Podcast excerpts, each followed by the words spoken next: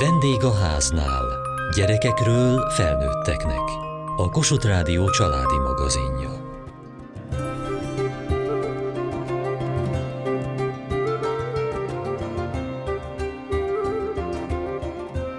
Tudjuk, milyen nehéz integrálni az autistákat, de ez a Kalássuliban Budakalászon sikerült. Mi kell hozzá? Az autisták világnapján ennek jártunk utána. Hány éves korába derült ki, hogy autista?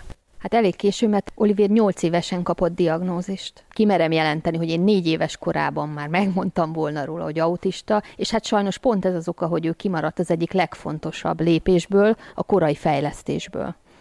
Hogy derült ki?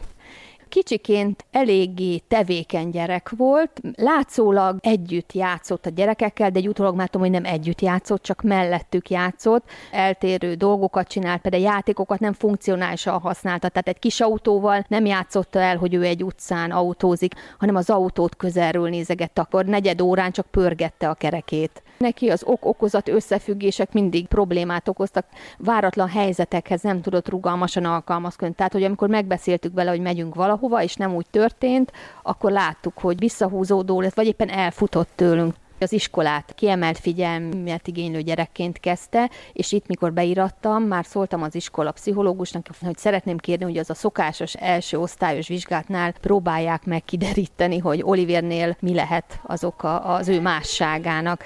Már az óvodában is nyilván az óvónőkkel megállapítottuk, hogy ő más, de az óvónők is azt szokták mondani, hogy hát láttak ők már ilyen gyereket, ők sem tudták, hogy az autizmus ennyire széles spektrum. Jártam én is gyerekpszichiátrián, pszichológusnál, fejlesztőházakban, iskola előkészítő foglalkozásokon, ahol mindenki látta egyértelműen az eltéréseket, de igazából nem tudták, mivel ő épértelmű, ezért az épértelmű autisták nagyon jól kompenzálnak. 10-12 évvel ezelőtt a diagnosztika nem tartott ott, ahol ma már tart szerencsére. Hogy bírta az iskolát? Tehát az iskolai beilleszkedés egy kicsit nehezebben ment, hogy órákon ülni kell, meg kell csinálni a feladatokat, tenni kell, amit a tanítónéni mond, nem mindig írt órán, nem mindig úgy figyelt, ahogy kellett volna, és ekközben járt a fejlesztő órákra is, akkor még nem tudtuk, hogy ő autista az első osztály végéig, és egyik fejlesztő kapott egy könyvet, abban volt szó az autizmus spektrumról, és megmutatta nekem. Elolvastam, és másnap jöttem, hogy igen, szerintem a fiam rajta van a spektrumon. Jó, akkor már tudjuk, melyik irányba kell a fejlesztés. A Vadasker gyerekpszichiátrián kapott diagnózist. Vártuk, hogy következő évtől az Olivier ebben az integráló iskolában megkaphatja végre az autizmus specifikus fejlesztést. És akkor szembesültem a valósággal, hogy az iskolában nem is nagyon ismerik, és egyáltalán a közoktatási rendszer nincs felkészülve. Tehát a környéken nem tudok átmenni egy másik iskolába, ahol jobb ellátást tudnak kapni. Úgyhogy így kellett megkezdeni az ellátások megszervezését.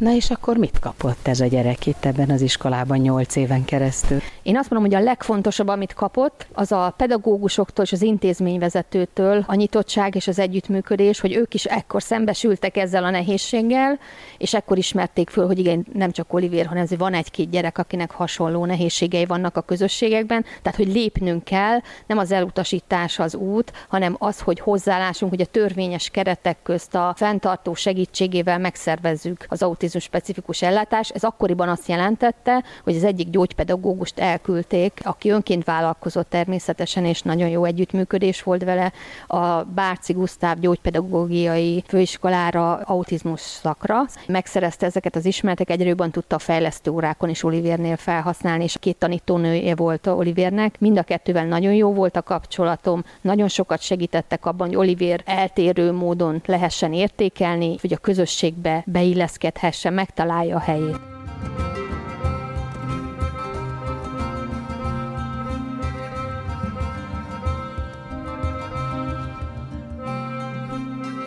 Galászi iskolában már évek óta fogadnak be esenés, hátrányos helyzetű, mindenféle problémával küzdő gyerekeket. Hogy megy ez maguknál? Vég a Kalászi iskola igazgatója jellemzően sok sajátos nevelésű igényű gyermek van köztünk. Az biztos, hogy a türelem, az elfogadás, talán ez a két kulcs szó, illetve az, hogy ezek a gyerekek is a társadalom részei, tehát őtőlük is elvárásaink kell, hogy legyenek, őket is nevelnünk, oktatnunk kell. Ugyanakkor, ha tudjuk, hogy nekik van valami speciális működésű elvük, éppen ezért elfogadóak vagyunk, türelmesek vagyunk velük szembe, de én azt hiszem, hogy egyébként nem csak velük szembe. Ahányan annyi félék, ha ez a követelek tőled, mert tisztellek, követelek tőled, de türelmes vagyok, követelek tőled, de elfogadó vagyok. Hogyha ez a hármas megvan, hibázni nem hibázhatunk. Melyiket a legnehezebb integrálni? Amikor a pedagógus úgy érzi, hogy a többi gyermeknek a fejlődését gátolja az adott kisfiú vagy kislány, két speciális helyzetet emelnék ki, az ADHD, illetve az autizmus spektrumzavarral együtt élő gyermek, velük sokkal nehezebb, mert az egy nagyon tág fogalom, annak speciális esetei. Önöknél hány ADHD-s és hány autista gyerek van most? Megközelítek 100 BTMNS gyerkőc jár. Ez a beilleszkedési, tanulási magatartás nehézséggel együtt élő gyermek. 405 gyerekből 93, megközelítek 25 százalék. Tehát gyakorlatilag minden tanárnak ezzel valahogy bánnia kell tudni. Az biztos. És milyen szakmai segítség van ebben a tanároknak? A pedagógus asszisztensek itt vannak az iskolába. Nincs olyan ember, én azt hiszem, akinek ez ne lenne egy mankó, egy támasz. Aztán van szociális segítünk, nem is tankerület alkalmazza, de egy olyan kapocs a szociális és az oktatásnevelés között, kezdetben nem tudtuk hova tenni. Én sem tudtam. Nem tudtam, mi az ő szerepe. Nem tudtam, hogy az a szféra mit old meg. Egyre inkább látom, ki tudom aknázni ott is ennek a nagyszerűségét. Aztán iskolapszichológusunk van, illetve gyógypedagógusaink vannak, vagy fejlesztő pedagógusunk van, akik együtt dolgoznak velünk. Hány autista gyerekük van most? Tíz autista gyerkőcünk van. Van olyan autistánk, aki minden további nélkül integrálható, és fantasztikus örömeket élünk meg velük, és van olyan, aki bizony fejtörést okoz, és nem látjuk azt, hogy milyen lesz a holnap, nem tudjuk, hogy mi, miért történik. Igen, de hogyha most jön egy anyuka, és azt mondja, hogy hoznám ide a gyerekemet, mert a többi iskola nem tudta megugrani, amit meg kell, akkor fölvennék? Semmiféleképpen nem utasítjuk el, hanem édesanyával, illetve a gyerkőccel találkozni szeretnék, és a nevelőtestület találkozni szeretne, és hogyha úgy érezzük, hogy megoldható a feladat, akkor mindenképp fölvennénk. Ha úgy érezzük, hogy ez egy átléphetetlen feladat, akkor meg a család, illetve a gyerek érdekében meg nem vennénk föl. Más a helyzet, ha egy körzetes gyerekről beszélünk, döntés helyzet nincs, mert föl kell vennünk. Mit szólnak a pedagógusok, hogyha egy nehéz gyereket kapnak? nekik nézniük kell a többi gyermeket. Igazából egy pedagógus akkor nyugodt, ha megéli a fejlődést, a közösség fejlődését. A másik, ami nehézséget szokott okozni, hogy a szülő. Mennyire együttműködőek a szülők? A szülők nagy része együttműködő. Az az egy-két szülő, aki nem együttműködő, amivel nem tud a mi rendszerünk mit kezdeni. Egy bizonyos szintig minden további nélkül elfogadó a szülő. És aki nincs megkérdezve egy ilyen helyzetben, az a gyerek, az osztály, ahova majd jön mire nevelünk, életre nevelünk. Ha csak nincs áthidalhatatlan és megugorhatatlan probléma, akkor az a nem problémás gyerek csak nyerhet azzal, hogy megtanul együtt lenni, együtt működni azzal a gyerkőccel egy osztályközösségben, aki problémás. Ez maga az érzékenyítés.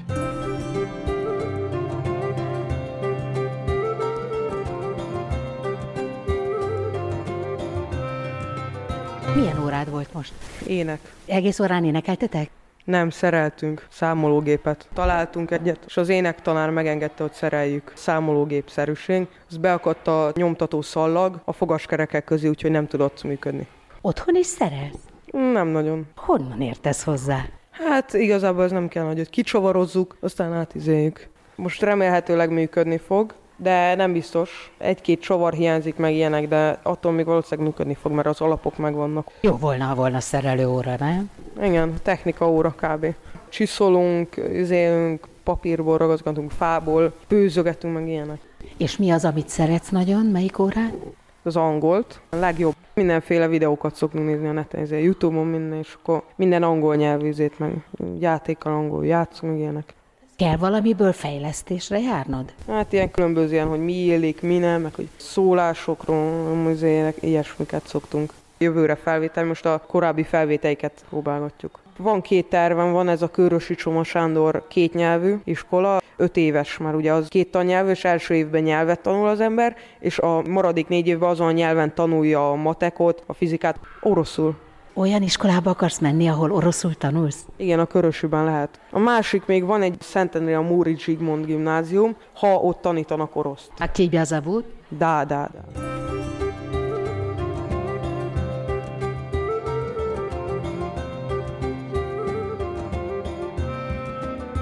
Siposné Baloganna gyógypedagógus. Alapvetően én az autizmus spektrum zavarban érintett gyerekekkel, illetve a tanulási zavarokkal küzdő gyerekekkel foglalkozom, de emellett még a magatartás nehézség, illetve figyelemzavar az ADHD területén érintett gyerekek azok, akikkel én foglalkozom. Jelenleg 36 gyerek jár hozzám, de ez négy gyógypedagógus dolgozik. Ez a 36 gyerekes sok? Volt már sajnos olyan év is, amikor 56 gyerekkel foglalkoztam. Már azért ez soknak számít. Alapvetően autizmus az a kommunikáció, a szociális helyzeteknek a megértésében okoz hátrányokat. Ehhez igazából nem nagyon állnak rendelkezésre kész eszközök, illetve nem használható ugyanaz minden gyereknél. Így folyton meg kell újulni, új dolgokat kell készíteni. Nem csak a gyermekkel kell, hogy dolgozzak, hanem a környezettel, a szülőkkel, és akkor az iskolának az egész érzékenyítése igazából az, ami ehhez szükséges. Az a kisfiú, akivel én beszéltem, az is magához jár. Nagy dolog, hogy vállalta, de a beszélgetés során nekem semmi nem tűnt föl az ő betegségéből. Igen, ezért ez a rövid, mondatos, távirati stílus, ez tud rájuk jellemző lenni. Ő már nagyon szépen tudja a kommunikációs képességeit használni, hetedik osztályos magas fokon tudja ezeket működtetni, de egyébként még előfordul például, hogy a rugalmasságban nála is adódnak problémák. Például a kommunikáció területén az irónia értés, a viccnek a megértése az, ami nehézség, szociális interakciók, mondjuk egy beszélgetésnek a elindítása, utána az érdeklődés fenntartása, lezárása, tehát neki is vannak egyébként milyen ismert témái, amik iránt nagyon érdeklődik, és akkor azokat úgy nyomja a tárkortársaira, hogy őket az már nem érinti. Családjukban is előfordult már az autizmus, édesapja érintett, és mégis vállalkozást épített fel. És akkor, ha ezeket mind megtanulja, akkor felnőtt korában jól tud majd a társadalomban működni? Abszolút, egyébként igen, ez a fejlesztéseknek a fő célja, hogy a társadalmi beilleszkedés minél jobban elő tudjuk segíteni, de van olyan is nyilván, akinek ugye ez nehézséget okoz, tehát volt már olyan gyermek itt nálunk az iskolába, akit nem tudtunk integrálni, és másik intézménybe kellett tovább segítsük őt.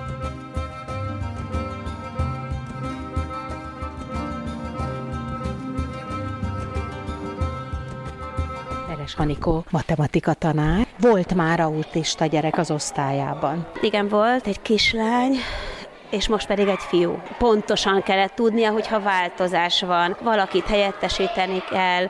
Ha az óra megváltozott? Így van. Csöngetési rend? Igen, korábban, hogy rövid életórák vannak, más dolgunk van, mikor, hová kell menni, ki kell menni, ezt ők nehezen tudják kezelni. És még az is nagyon nehéz volt, hogy ez a kislány elkezdett serdülni, és szünetekben inkább a fiúk társaságát kereste. Nehezen tudtuk felügyelni, hogy mit csinál. Ugye érzékenyítettük az iskola tanulóit, de itt is azért voltak nehézségeink ezzel, hogy produkálta magát a kislány a fiúknak. És a mostani gyerek? Hát a mostani kisfiú talán nem is tipikusan autista, ő ADHD-s is. Az erősebb. Igen, hogyha tipikusan autista lenne, akkor ez a kisgyerek magában éli mindezt meg. Egy ADHD-s pedig pontosan kifelé fordítja. Ellene megy egy csomó dolognak, számon kér, csúnyán beszél. Viszont az osztály, amiben négy évig volt, nagyon megértette, hogy ő egy problémás gyerek. Viszont testnevelésből össze vannak vonva. Akkor itt kibukott, hogy a másik osztály nem volt tekintettel addig, amíg nem történt meg az érzékenyítés. Sok energiánkat elvesz, és hát próbálkozunk.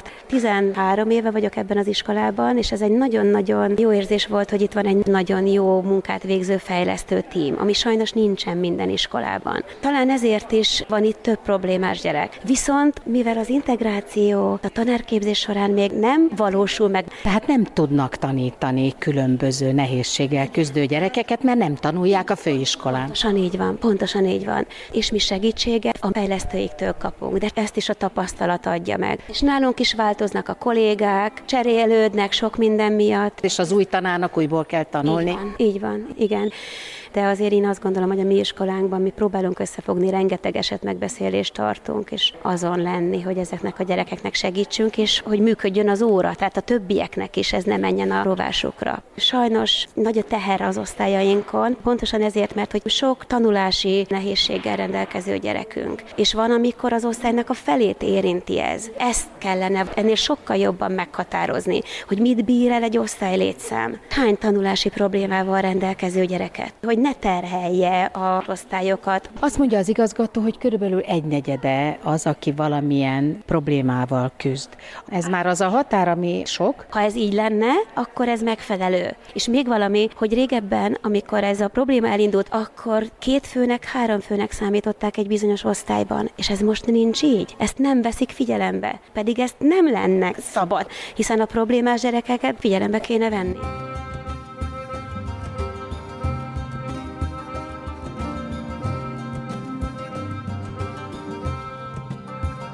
Róna Horváth Szilviának elsős osztálya van. Örül neki, ha jön egy autista gyerek az osztályába? Minden évfolyamon kihívás ez, izgalom és várakozás, hogy hogy fogok tudni vele megbirkozni. Volt olyan gyerek, akivel nem tudtam megbirkozni.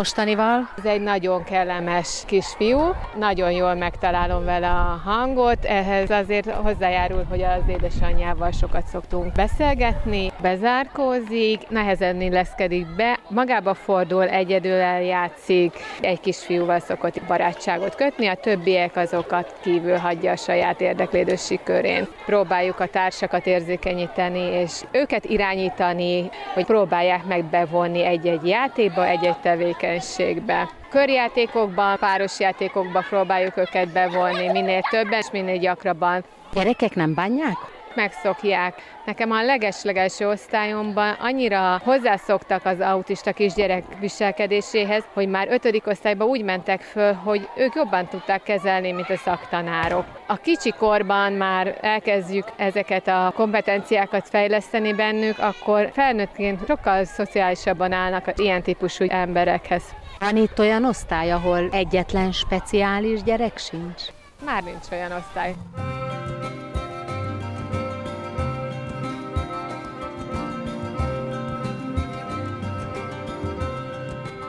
Vége van a tanításnak? Nincsen, majd, majd június 15-én lesz. A mai napon? E, igen. Most itt ülünk kinn az iskola udvaron. Te mit csináltál, fociztál? Igen. Ahol az a zöld pólós van. És hányan vagytok egy csapatba? Tizen. Na de nem egy csapatba vagytok, nem, hanem kettőbe.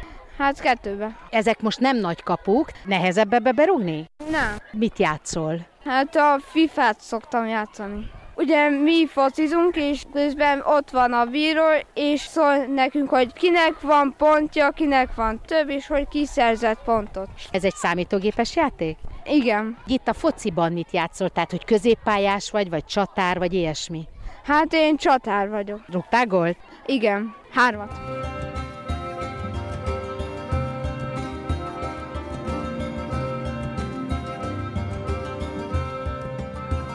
Ő is autizmusban érintett gyerkőt. Csiposné Balog Anna gyógypedagógus. Első osztályos korától kezdve jár ide, tehát már negyedik éve. Hallottam, hogy a fociról mesélt, de ez már egy nagy áttörés nála, mert az első három évben leginkább magányosan szeretett játszani, illetve még egy ilyen kommunikációs dolog volt, ami feltűnt nekem. A legelső kérdés, hogy vége van a tanításnak, és rögtön ugye az év végére asszociált, és arra válaszolt, hogy ezek előfordulnak a mindennapi helyzetekben az osztályban is vicces helyzeteink is szoktak itt adódni, van, amikor a kollégák is mesélnek ilyen félreértésekről, de egyébként időszességében annak ellenére, hogy ez nehézséget okoz, általában nagyon jól tudják érteni a beszédet, meg az instrukciókat. Akkor ez az, ami felnőtt korba addig fejlődhet, hogy már nincs ilyen félreértés? Igen, ugyanis van egy olyan képességünk, hogy mentalizáció az az, hogy tudunk utána gondolni, hogy a másik embernek mi átszódhat le a fejébe, hogy ő mit gondol, miért gondolta, miért kérdezte, és ezek a folyamatok akkor náluk már ügyesebben tudnak működni.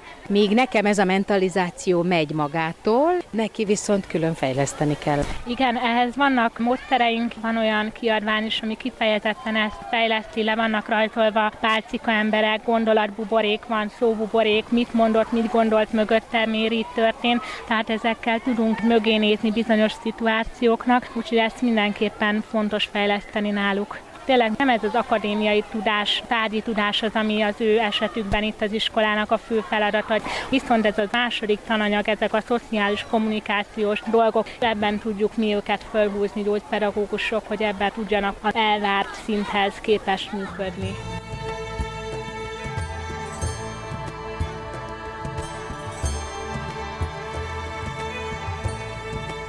És hol tart most? Olivér egy vidéki város középiskolájába nyert felvételt, egyelőre még otthon, hát sajnos magunkra hagyva kóstolgatjuk, hogy felnőttként melyik területen tudná megállni a helyét. Rájöttem, hogy készítek egy saját beszélgetős programot, készítettünk a sorsfordítófilm.hu nevű holnapot, ezen fent van az Olivérre épülő autista gyerekek és mindenféle mássággal küzdő gyerekek elfogadásának szemletfogmáló programja. Olivér rájött, hogy ezzel a képi világgal ő maga is tud kommunikálni sokkal jobban. És Olivier az elmúlt hat évben speciális filmessé vált, a saját ötleteiből és a saját szerepléseivel kisfilmeket készít, és feltöltjük a Sorsfordító YouTube csatornára, és ezekkel a filmekkel próbálja magát megértetni, illetve a sorsásait a kortárs közösségekkel.